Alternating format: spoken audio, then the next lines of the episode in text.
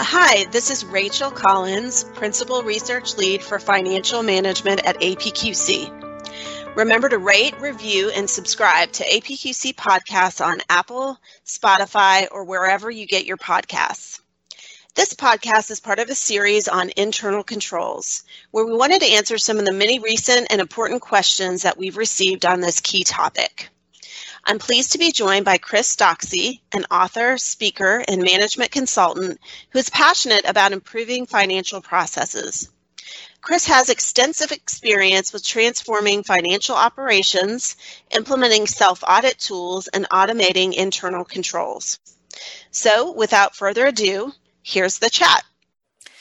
Hi, everybody. Today we are talking with subject matter expert Chris Doxey about internal controls for record to report as part of a series of podcasts that we're doing, several of which are focused on internal controls for some of these key end to end processes in finance. And Chris, I'd like to start out from the beginning by asking you what is the record to report process? The record to report process really has two major components and those are close and consolidation. And the last bit is the final mile. But we'll break those up a little bit more. If we look at the close and consolidation bucket, it starts with transaction accumulation and reconciliation. And this is where we accumulate transactions for that fiscal period, which is usually on a, on a monthly basis. We finalize accruals and transactions per the established deadline um, and you know we'll talk about some best practices for that as well. And we'll reconcile GL accounts and resolve any any variances. The next uh, component under closing consolidation is the subledger close. We close our subledgers. We review any intercompany results and purchase price variances or PPV variances, and we review results and process adjustments if needed. The last component under closing consolidation is closing consolidation. And that's where we consolidate all the financial reports. We prepare preliminary financial statements and we review results and process adjustments if needed. And the last component under the final mile is the analysis and reporting uh, aspect. And that's where we review and analyze financial results we determine if any post close adjustments are needed, and we prepare financial statements for the fiscal period and announce earnings if it's a public company. Yep, so those are the, the key components and definition of record to report. So, why would you say that a end-to-end record to report approach is considered a quote unquote best practice, if you will? Yeah, the, the approach is really looking at all the impacts of the financial close. And what I really like about the record to report process is we're not just you know thinking about what the people in the corporate uh, area do to to close the books. We're thinking about the impacts of what other departments uh, have, particularly on the transaction accumulation and reconciliation uh, phase of that. And we look about we look at um, really organizing the close process by by checklists and communication, and we look at what needs to happen in accounts payable or payrolls uh, to make sure the close is done uh, in a timely and accurate manner. Um, there are executive level checklists to think about for the close, disclosure checklists, GL uh, checklists, financial close consolidation uh, checklists, and and uh, processes. And we do things a little bit different at the quarter end, particularly in a, a public company as well as um, year end. So, yeah, thinking about what the different components of the the record to report are, and it's not just something that corporate worries about. It's something that we all need to do, particularly to make sure that financial statements are stated uh, correctly, and we're not going back and having to do a huge management adjustment. Well, what would you say are some of the biggest risks or challenges um, that some of the companies that you work with or that you've worked for in the past experience within the record to report? Yeah, there, there are actually quite a few. And I, I would say the biggest one is that the financial close is like a fire drill. And that means that there's no time to go back and um, you know do a, a post close review or implement any process improvements because there's so much time spent just running around trying to get all the entries done and you know so that would be one risk and challenge. The second one is related to making sure that um, cutoffs and deadlines are adhered to.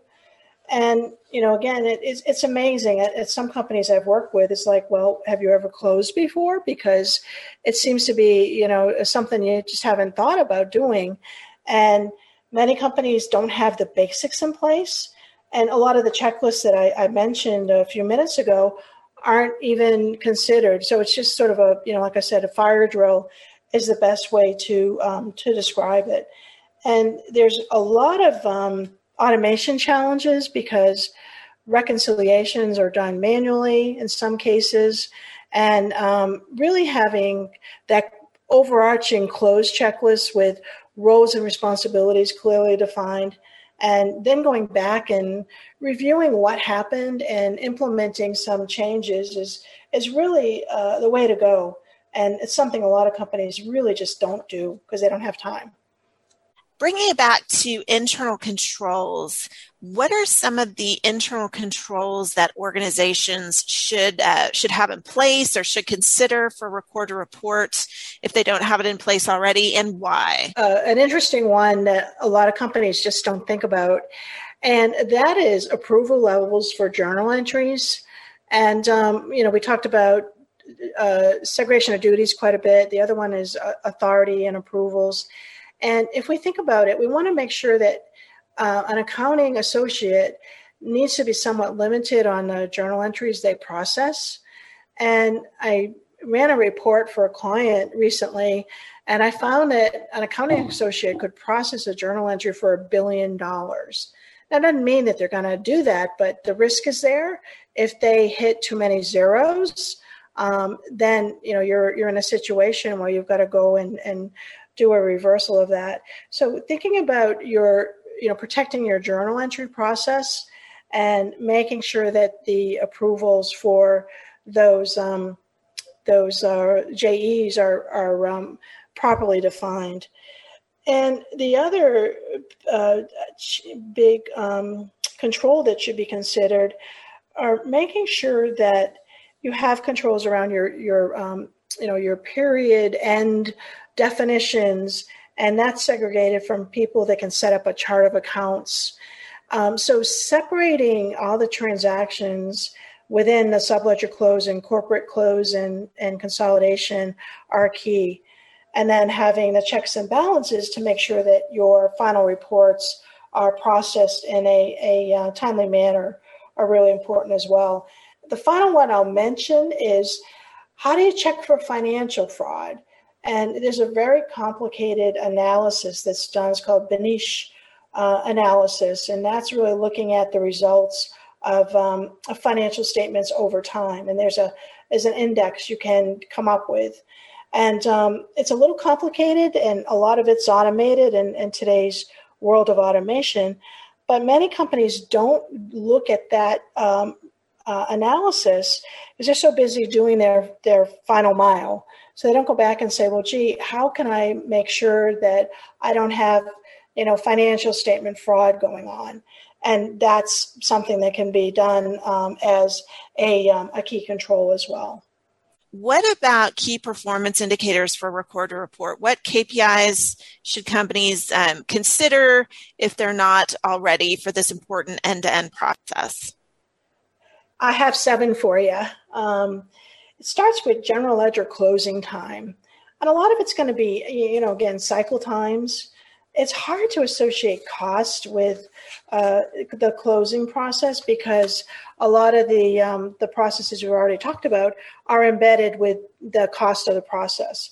So if we look at number one, which is GL closing time, uh, number two, number of reclass and correcting entries, number three, improvements, percentage improvement in reclass correcting entries from prior period. Number four, number of automatic journal entries versus manual.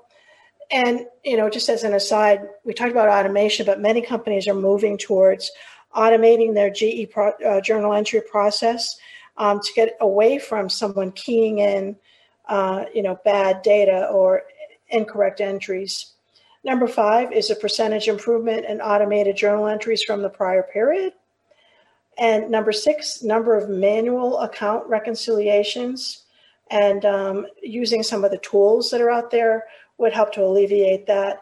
And the last one, if we're tracking the percentage of improvement and manual reconciliations from prior period, that's a good metric as well. And what we're doing here is that we're suggesting improvements and that we are coming up with ways to show you how improvements can actually help um, any of these manual processes. So it's not just uh, tracking, um, you know, again, the number of reconciliations or journal entries, but we also are starting to think about um, how are we improving the record to report process. Excellent. That's a great framework for people to think about. And just a reminder to our listeners, we do have um, certainly a robust list of key performance indicators for record to report as part of APQC's open standards benchmarking assessments. Well, with that, I want to thank you, Chris, so much for your time and insights on internal controls for record to report. Thank you. Okay, thank you very much. This is Rachel Collins. Thanks for joining us for this APQC podcast. We encourage you to check out Chris Doxey's books, the new Accounts Payable Toolkit, the Controller's Toolkit, the Internal Controls Toolkit, and the Fast Close Toolkit. For more insights, please visit apqc.org to see our new research collection on new developments in internal controls. Thanks again and have a great rest of your day.